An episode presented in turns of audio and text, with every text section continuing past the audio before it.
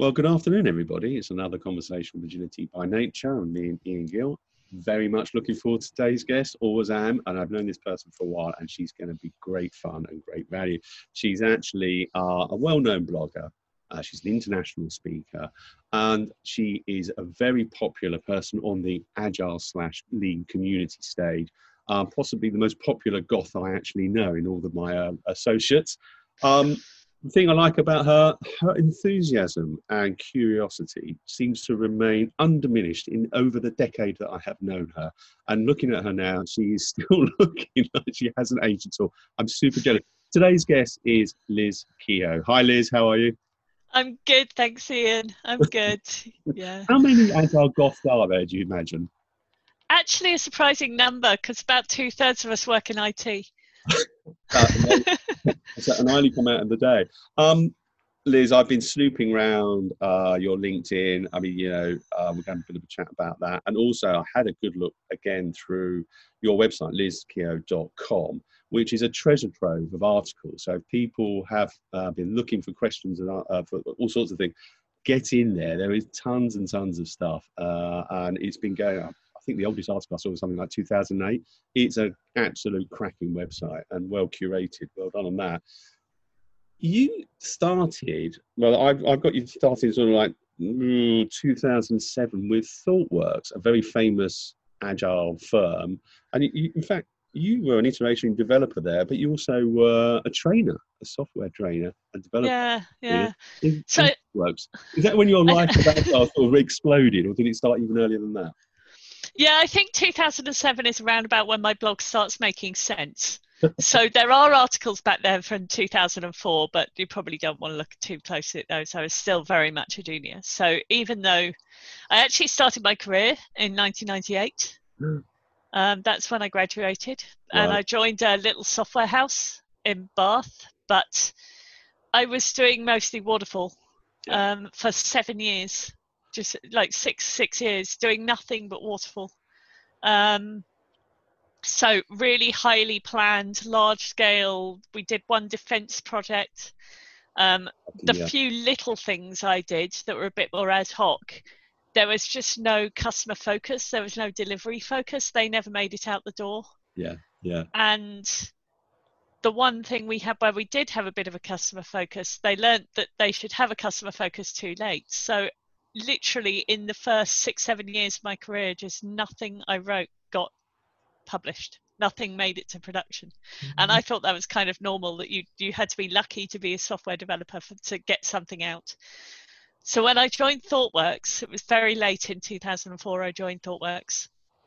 Um, within a week, I had written something which was in Dixon stores a month later and I was just so over the moon. I, th- I thought this was magic. I had to learn how to do it, which is how I got so heavily involved in Agile because it was such a contrast with the previous way of working.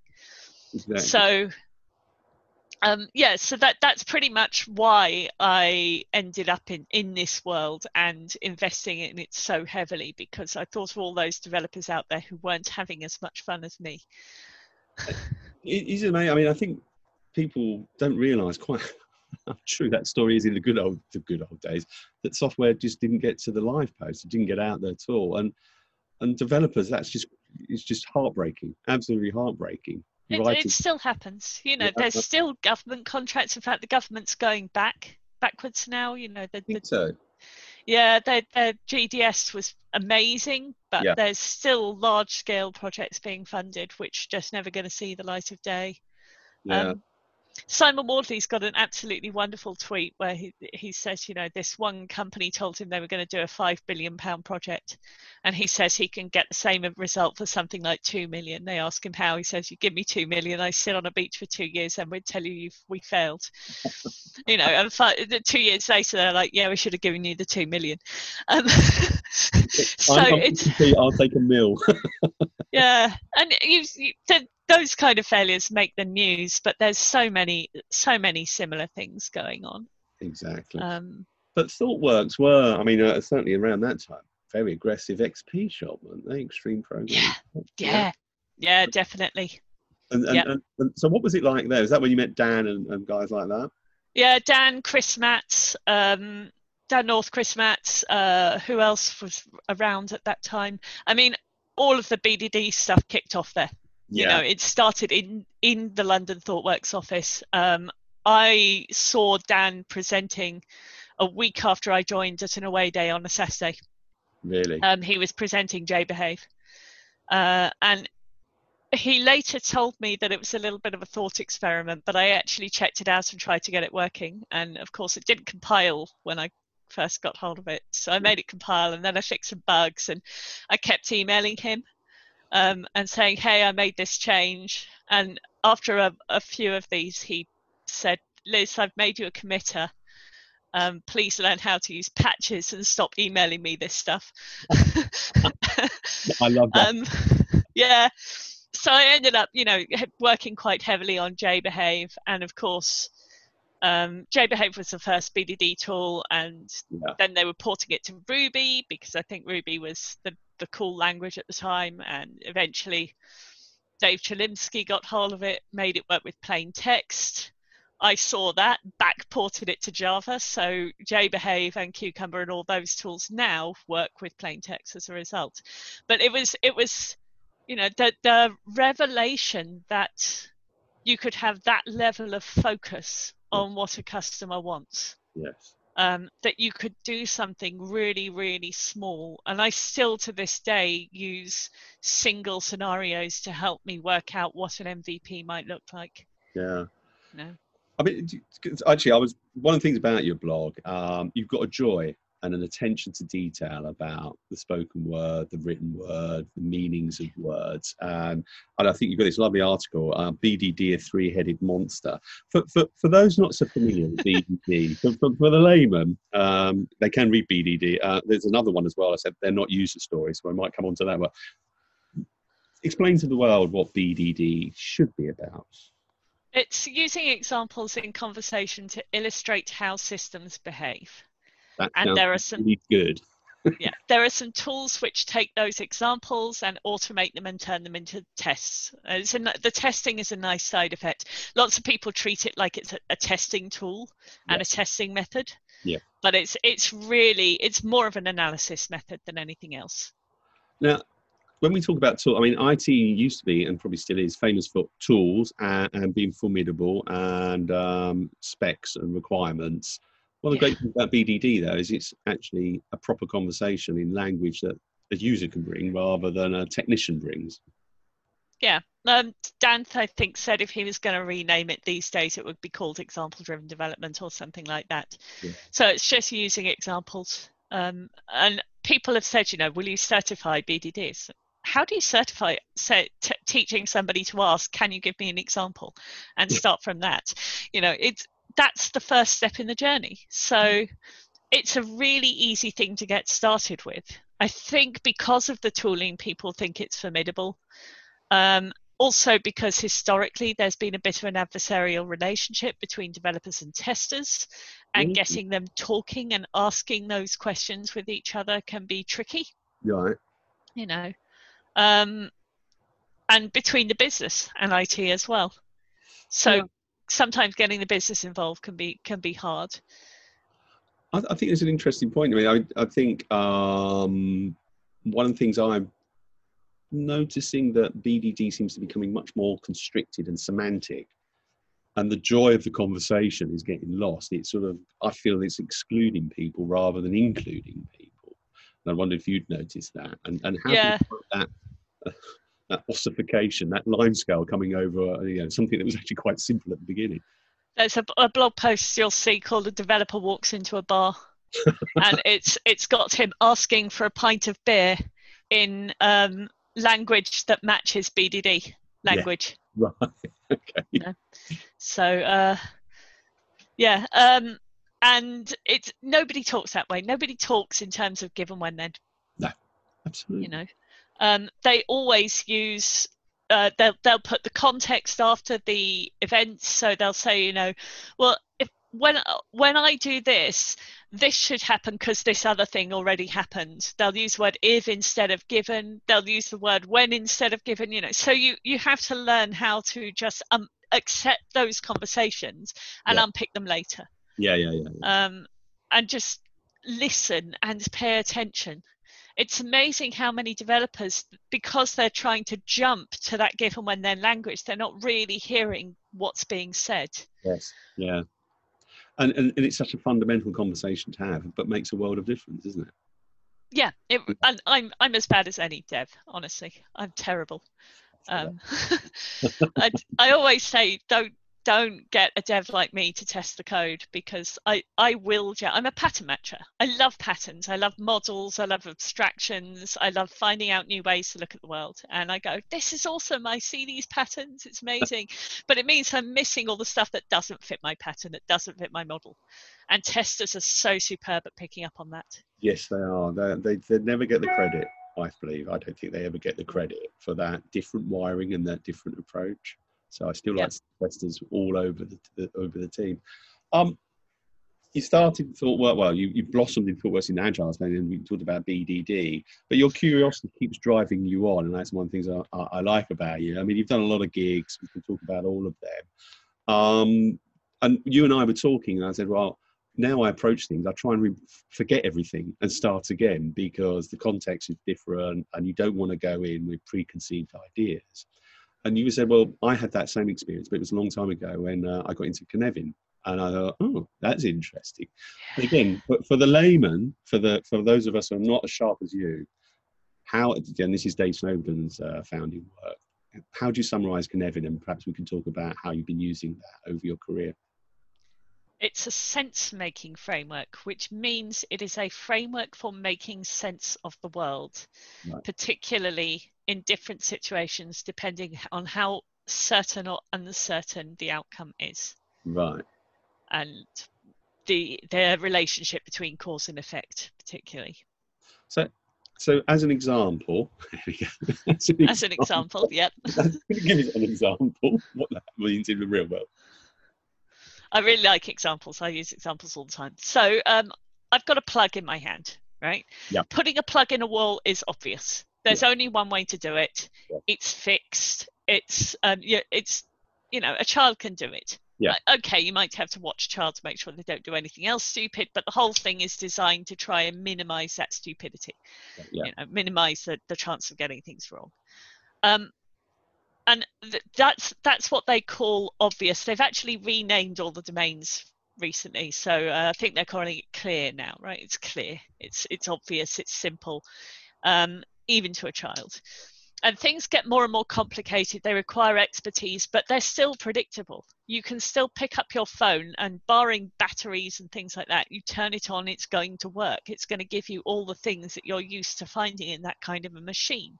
Right. Um, and a lot of mechanical things are complicated, but the outcome is known.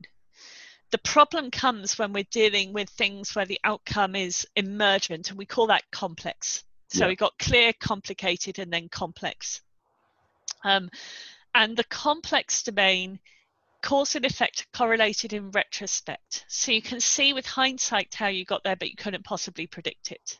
Okay. So that's the domain of emergent outcomes, emergent practices. Um, you have to have enabling constraints. So where the constraints in a plug are fixed, um, and in a machine, there are many, many good ways to put a watch together. But again, they're, they're what we call governing constraints. So they're rules that apply regardless of context. In the complex domain, you have to have these um, enabling constraints. So guidelines, heuristics, things which allow people to escape out of them just a little bit. Yeah. Um, Dave Snowden uses concept of, of a salt marsh versus a seawall. So a seawall is a hard and fast thing. When it breaks, it breaks catastrophically. When a salt marsh absorbs the sea, you get some warning. You get to see it coming in, and it absorbs some of the some of the problems. Um, I always think of a sink and uh, the overflow valve, and you know Oh. the overflow hole in the sink. So you've got a little bit of of make. There's something that makes it a little bit safer to fail. Yeah. Right. So that that concept idea of trying things out which are safe to fail dominates the whole of that complex space. And of course, then the last one we have is chaos. And chaos is accident and emergency. It's your house burning down. It's people bleeding to death. Um, it's currently Donald Trump demanding that you know that, that the vote everybody stop counting the vote because for him it's urgent. For yeah. him, he needs he's losing. He needs to act really really fast. For everybody in um, on the other side in Biden's world, we're waiting right now for the result to emerge, and we're gradually seeing these states tipping over to lean towards blue. But it's an emergent thing. It's an emergent process for him. So it's really interesting. It, it, people talk to me about whether it is to do with your perspective or where you're coming from as to where you are. Mm. Um, I do think that sometimes one person's urgent opportunity is another person's um, urgent problem. Um, but I also think that that part of so the the middle bit disorder in the Cynefin, there's a middle bit is disorder. It's a domain where we don't know which of these dominates, so we behave according to our preferred domain. Right. And some people really like chaos and command and control and pretending there's chaos even when yeah. there isn't. You know, so you can see some of that at play, I think, right now. I'm not an expert in this. I just really like being able to see this stuff through that lens. So I wouldn't necessarily um, quote me as an expert on American politics, um, but I do really love that idea that you've got these emergent outcomes. You've yeah. got these this sense of urgency and chaos and of course chaos chaos happens because there's no constraints so um, you know fire burns until it runs into constraints it's what yeah. makes it dangerous. So one of the things that I like to do as a coach is I come in with that lens yeah. and I look to see how things feel. Um, and when I was talking to, I was talking to uh, Sallyann Freudenberg about this. She's got a psychology degree, yeah. you know, so she's really good at this stuff. She's a great and, speaker as well, by the way. If, if, people get to see her speaking, definitely uh, hook into that one. Yeah, yeah. Sally, Sally's just Sallyann is just amazing. Um, so she's I was talking to her about how I worked out that Cynefin was so relevant at a time when lots of people said, you know, it's really nice, but how do you apply it?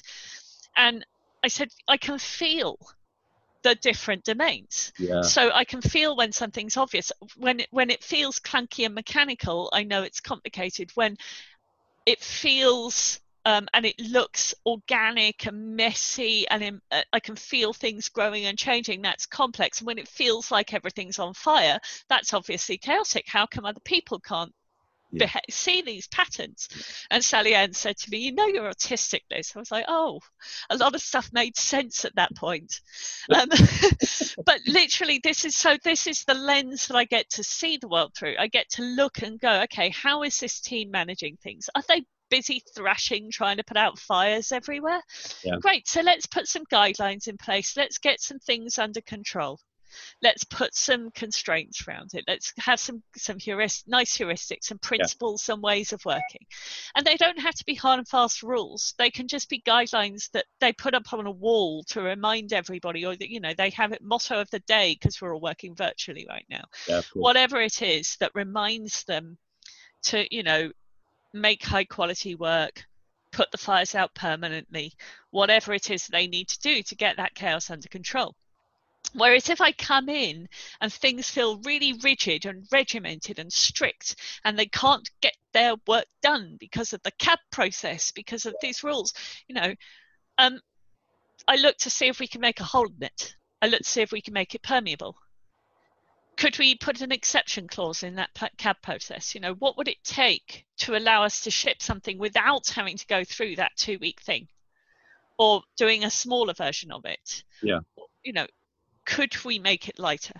Could oh, we could do it if it was a really small change and we had automated rollback, if we had six months of no significant bugs and 90% automated tests. And it, like you find out what the contexts are, and now you've made a hole. And then you can start widening that context. You can start teaching other people how to do rollbacks, how to do great quality automated tests, how to um, really engage a business so that their things are very small, so that they can get it out too. And so it starts spreading but you never know which of these changes you're going to make is going to land in any situation because human beings are, are pretty much always complex Yeah. Any human system is dominated by complexity, and cause and effect are only correlated in hindsight. Yeah. So you have to try a bunch of things out and then see which ones are landing, Yeah. You- and then you- do them all. and I'll, I'll come back to some of those points. You, you've made tons as usual. Sorry, brain dump. Cynefin brain dump. Well, that's exactly what I wanted to. Hear. The, you said something though about remote working, and your you can you can literally sense things, and I I, I do struggle with the lockdown or not seeing people as much because I like to go to the place of work and I like to feel how people are behaving is there lots of hubbub or is it quiet or is it you know people moving around you know what sort of energy is in the office and I can feel that and sense it and it gives me a real idea of what's going on and something you said just made me think of that. So how do you are you finding now if you're working more remotely, you're losing some of those um, radars have been closed off a bit, or does it not matter to you? If you're autistic, maybe it does matter to you. Yeah, I mean, I'm partially deaf as well, and the last client, the video connection, the, the bandwidth wasn't good for video, so I've been working just mostly with just audio. Yeah, And there, there was something that when I I, tr- I studied hypnotherapy for a little bit, and something my instructor said to me rang home, which is that you can tell more easily if somebody is lying when you can't see their face. Right. Yeah, yeah, right? It's easier to it's actually there's something that comes through that's a bit more genuine when people aren't face to face so they're not on the stage so much. Um, and you can definitely you can hear their breathing. That's one of the things that i was also taught was pay attention to people's breathing Yes. right? So you can hear when they're stressed. You can you can still hear the pace of their language whether they're measured yeah. thinking, whether their voice is, is raised, whether they're, blah, blah, blah, you know, that's where the stress comes. And I've, I've been talking to people about sustainable pace. Yeah. yeah. And they're saying, oh, I've got so much work on, I can't, blah, blah. It's like, okay, you know that this is not sustainable you know that you will end up going off sick and all of those overtime hours that you have put in mm won't matter. Mm. You might as well have just paced yourself because at some point you're going to end up collapsing. This you, you're, you're the seawall, right? You're, you're Yeah. treating yourself, you're becoming the seawall Got ya. you're being pushed to the point where it's going to break and it's going to break catastrophically. So let's give the organization a little bit of warning while it's safe to fail. Let's start saying no now, yeah, yeah, yeah, yeah. right? It's it's literally those kind of conversations. I'm having so much more, m- many more of those conversations Mhm. right now. So many stressed people, um, and the the mismatch. If oh, there's one thing I could fix in organisations, and I know Dan North and Chris Matts have got loads of processes around this. They've got this thing called value mapping, business mapping, Yeah. um, depending on which bits you're looking at. But the matching the organisation's capacity to do work to the demand. Yes, yeah, right just that. The amount of times i've i've watched teams and they've carefully gone through their scrum process they've signed up for what looks like a reasonable two weeks of work and then somebody's coming in the side because the scrum masters are inexperienced they don't know how to say no there are pl- relationships at play in the background and complexity is dominated by relationships right so the relationships how the work really gets done and Yeah. somewhere some some business person or some business proxy, some BA has gone to a dev and gone, can you stop that and do this instead, please? yeah, yeah. And just completely undermine the process. And I look at their Jira boards and I just see all of these new pieces of work that have come in. yeah, yeah. And sometimes in teams, that's normal. Sometimes their job is responding to business requests, yeah. Right? Or responding to issues. But for a lot of these teams, it really is just disruptive context switching yeah. and then they don't get anything done because it takes it takes like an hour to switch from one context to the other you know Oh, or a day if you've got to tear down and redo your, your development environment Absolutely. I mean, I think um, in, in, in before I got involved with Agile, just the thing I've always noticed if I, if I was ever asked to look at a department or a business, what's going on, you could be pretty sure there was too much context switching and too Yeah, much work in progress. Always, always. And if you just deal with those two things, you're probably 90%, 99% of the time going to get a major improvement pretty quick. Yeah, um, absolutely. And even now, I still keep bumping into it. Um, but hey, the thinking about that, it was quite interesting though. Resourcing generally, when you're head of a department and uh, you know you have to get money or you have to deal with situation, uh, and and I never, I always try to avoid saying I'm under resourced um, or I'm over, I'm over required would be my preferred. Is I'm out of sync. Do you want me to do more work? I could do things. I could be more efficient, but I need more resource, or I could do less work. It's up to you which way we're doing. How when you're approaching senior conversations, when you're thinking about scale and organisations, are you finding Cynefin as well is helping you there in explaining the world around them in a way that they can think about investment differently? Yeah, yeah, definitely. Um, you know, when when so one of the big things I've I've said is to use the word risk a lot. Yeah. Because they get risk. People, senior stakeholders get risk. Yeah. Right. So you go, well, look, this bit of it is new and we've never done it before. Right. Right. So if it's new and you've never done it before, it's going to be complex. Why don't we try an experiment? Why don't we prototype it? Why don't we spike it? Why don't we guess it out? Um, there's still a tendency uh, around people who are new to agile business people particularly who are new to agile that they they know they're only going to get one release.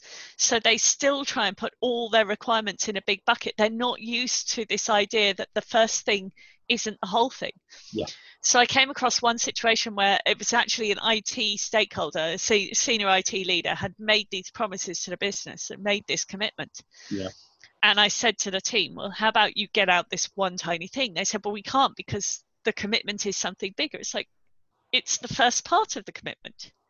It, all of it is a subset of this big commitment, but if you get this bit out, you can get feedback on it. And like, oh, this idea that they could partially deliver on a commitment was actually seen as dangerous. you know, that, that it would show, even showing a bit of their delivery would would cause ripple effects in this organizer in the, this department you know with trying to get this big release out and it's like it's okay to try something and then find out you're wrong it's better than doing something big yeah um, i talked to another team about rollback um, and they said oh you can't roll back here rollback is seen as a last resource like really? Oh no! you know, for, for so many other teams I've worked with, that's been their safety net. That the the idea that you can roll back easily. Um, I had another team in another company who they did a big release. In fact, there were about 12 teams working in this department. They did a big release that spanned across about four teams, and something went wrong, and they rolled back. Yeah. You know, they went, oh well, good news is rollback works. Let's go again tomorrow. Yeah. and yeah. it was just such a such a non-event. Um, nobody really minded, but getting it, it it's all really cultural. It's always so cultural as to what will work and what won't. You know. Do you think the and talking about risk, and I think it's interesting. I mean, I, I like the rollback. I think I think some of the things that I envy now for um, heads of development and heads of IT is some fabulous tools that allow you to roll back and get out of tough trouble so much better than the good old days. Um, but I, when talking about risk, do you find that there, there's senior managers who are more entrepreneurial and they get it, and then you get those who perhaps a little bit more administrative and it's all about the dates and risk is well, you're, they don't want risk anyway, and then they just get petrified and stop anything happening. Yes, yes, absolutely. Um, how do we deal with some them? are worse than others? yes, they are. and they can get quite quite fruity roles in that middle management layer. They can really sit on sit yeah. on you, and, and and they're a buffer from you to to the entrepreneurs as well. Yeah. Yeah, I've, I've, found Wardley mapping as a concept really helps as well. So Wardley mapping is hugely related to Cynefin. You know, the, the two of them, Dave, Simon Wardley, Dave Snowden, they they do talks together now. They found out they've got so much in common with their two different models. Yeah. Um, Would you like to explain Wardley maps for? Wardley maps. I can explain Wardley maps. Right. So you take a big piece of paper or a whiteboard, and on the vertical axis you put visibility to the customer, Got and it. on the horizontal axis you put how mature it, the various bits of the system are. Right. So you've got your genesis, which is your novel ideas that don't quite work yet. You've got your custom build, where you know you've you've managed to get something and it's a differentiator for your organization or department. Um, then you've got your product rental, where somebody else is producing it, or you're stabilizing something for a larger market. Right. Okay. Um, so your products can end up in there. Um, and then you've got commodities, big systems. Um, and so you, you, you map your systems out. And the, the other thing is that things always move to the right. Yes. Okay, so things always become more and more mature. Except that you can build on things and repurpose things, which then moves them to the to left again. So they end up with novel things. Um, and the movement of things, stabilizing for something for the first time, for instance, is also complex. So you get complexity on the left hand side of the map where Right. the, the Genesis custom built stuff is, but you also, in fact, Genesis, you could argue, comes out of novel ideas, which is chaotic, Yeah. separating people to come up with ideas. They can't talk to each other, so there's no consensus building, etc. It's called the shallow dive into chaos. Yeah. Go look it up.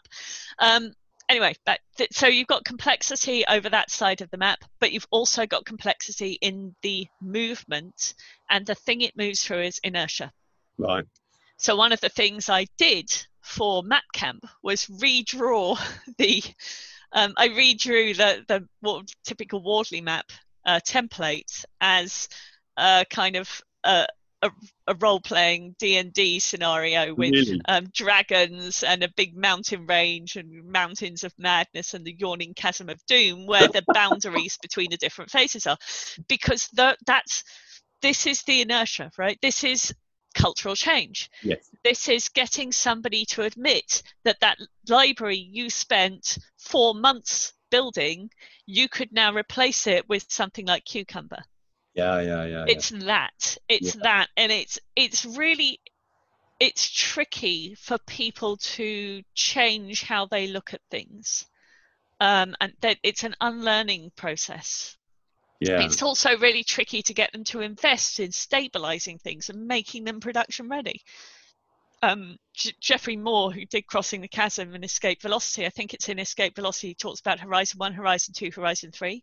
So he says, you know, Horizon 1 is in in play right now, making your money, really boring, very stable.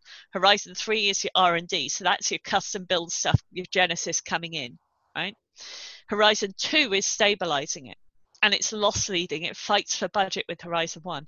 yeah. Okay. So you end up with these spiky prototypey things that they haven't had time because these teams are under pressure. They don't have time to stabilize it. And so it's full of bugs. And now they're spending all their time firefighting and everybody's fed up of the release. And there's a really human tendency when that happens, which is to say, okay, well, if we can't get it out, Yeah. we should spend more time making sure it, it- it's good before we get it out. Yeah. Yeah. And as soon as you do that, you increase the transaction costs. This is where these big change boards come from, right? So now Mhm. you've increased the transaction costs of getting something live, which means the only way you can go live is with bigger batches. Yes. Yeah. And then, of course, it's still wrong because now your batches are bigger, they've got more bugs in. Which means that now you need to spend more time making sure it's correct, which means more UAT, more CAB process, which means bigger batches. And if you're not careful, you end up in these situations these big organizations have got themselves into where everything is dominated by the need to make sure that it's all correct. Correct. When actually you're doing something new or, or moving something for the first time which means it's there's going to be stuff that you discover. There's going to be it's you cannot test something with production like data and environments unless you have a perfect copy of your production environment which nobody ever does. Um, the only way to do it is to have you know blue green environments good rollback all of the all of the kind of things you're talking about which enable that that they basically make it safe to fail Yes. Yeah. and as soon as you make it safe to fail, then you can start bringing down that transaction cost. You can start doing smaller batches again. So yeah, it's it's really interesting to see that it it's very very human. But isn't it always? It, does- it makes perfect sense to me. probably because I'm not a coder or a personnel guy. I only deal with humans. That's the only the bit I can only relate. yeah, and Dan North said once that there are some people in the world who they know about confirmation bias, so they don't think it applies to them because they know about it. That's called bias bias, yeah. um, which I really liked. You know, I, I still catch myself doing the whole that won't work. Yeah. Um, even though it's safe to fail, and yeah. just say no to things because we're all we're all pattern matchers. Dave, Dave Snowden says we're not best fit pattern matchers, we are first fit pattern matchers. So we stick to something, we, we see something and we stick to it, and um, we then can't see a different direction. Yeah. Um, and I think devs are worth it, worse at this than testers are, by the way, because um, again, we're abstract, we're pattern spotters, right? Um, we don't see other possibilities. We don't open ourselves up to different ways of, of looking at things. Um, there was an experiment with University College London. They had these electronic snakes under rocks in this electronic game. And the idea is you turn over the rocks. If you, there's a snake under the rock, you get an electric shock. Nice. Uh, it's what these volunteers. I don't know who volunteers for these, um, but the idea, the object of the game is to turn over all the rocks with, without snakes under them, so you learn to predict the snake population and how they behave. They varied the levels of snakes under rocks. The people who are most stressed were the ones with 50% probability of snakes under rocks. Mm, yeah. Not the ones who are getting shot all the time, they were inured to it. Not the ones who were not getting shot very often, but the ones who didn't know whether they were going to get a shock or not. Yeah. And this is this is how much we hate uncertainty as human yeah. beings, right? We're not very we're really bad at dealing with it. Um, Daniel Kahneman, Thinking Fast and Slow author, he's got a beautiful paper called Judgment Under Uncertainty which shows how all these statistical researchers who know about things like small sample bias exhibit small sample bias. It shows how we just don't deal well with uncertainty at all. Um, Dave Snowden's actually started, he t- taught us, and I don't know where this came from, but he taught me to call them cognitive heuristics rather than cognitive biases, because most of the time they work. most of the time they're true. And we couldn't function without them. Yeah yeah. It's just that they trip us up as well you know. It's yeah. simultaneously my favorite and worst favorite and, and, least favorite thing about human beings is our ability and our tendency to move forward in uncertainty by spotting patterns. Some yeah. of the time they aren't really there. Yeah yeah yeah. I i i can see that. I so much of that is so true. I was just thinking about living at home and how do you react to things, and then you desperately want something to happen. Oh, that evidence will be just enough. Thank you very much. I'm going to move on and get yourself yeah. into all sorts of. I wish I hadn't made that mistake. Or then you start defending your position, don't you? You use a small bit of sample that justifies you to go forward. Realize you're in the pup, and you think, right, let me defend my position because I'm in the position. I'm going to stay there because I can't be embarrassed to say, yeah, I got it wrong. Yeah. And that happens on massive scale massive scale in organizations. Um, do you know what's interesting listening to you? And I, you know, I've loved all of this, and I hope everybody listening to is enjoying it too. Um, we haven't mentioned anything boring like stories or SAFe or scrum or not that boring, but we haven't mentioned any of those things. Um, dealing with scale, there has been this tendency to try and find a thing that will sort it all out and we can manage it and process it away. Listening yeah. to you, it makes me feel, is that a very sensible approach? God, no. no, not at all. Um, so I, I really loved Chris Matts did a talk at Lean Agile Scotland called the Lascott Community. Yes. Lean Agile Scotland community, and he talks about crossing the chasm again.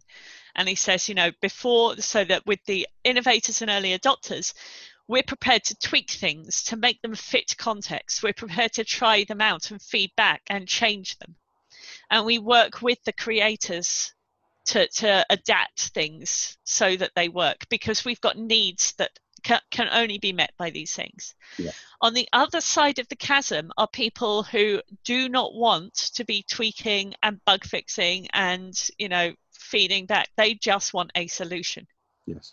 And so the whole industry's come up with these solutions that they now sell. But what we're actually dealing with is cultures. And yeah. everything in a culture has to be adapted to fit that culture. So, yeah. what we're seeing is people are doing these agile transformations with end goals in mind. Here is what we'll look like when we're done. Yeah. And what actually happens is the work is still going through all the back channels. It's still dominated by relationships. Yes. Yes. Now you've got the appearance, the the superficial appearance of everything being organised the way you want it, but actually that's not what's really going on. So fundamentally, nothing's really changed. It it might get disrupted, and you might get some change, but you've got no idea if you're not looking for it. You've got no idea whether it's a good change or not. Right.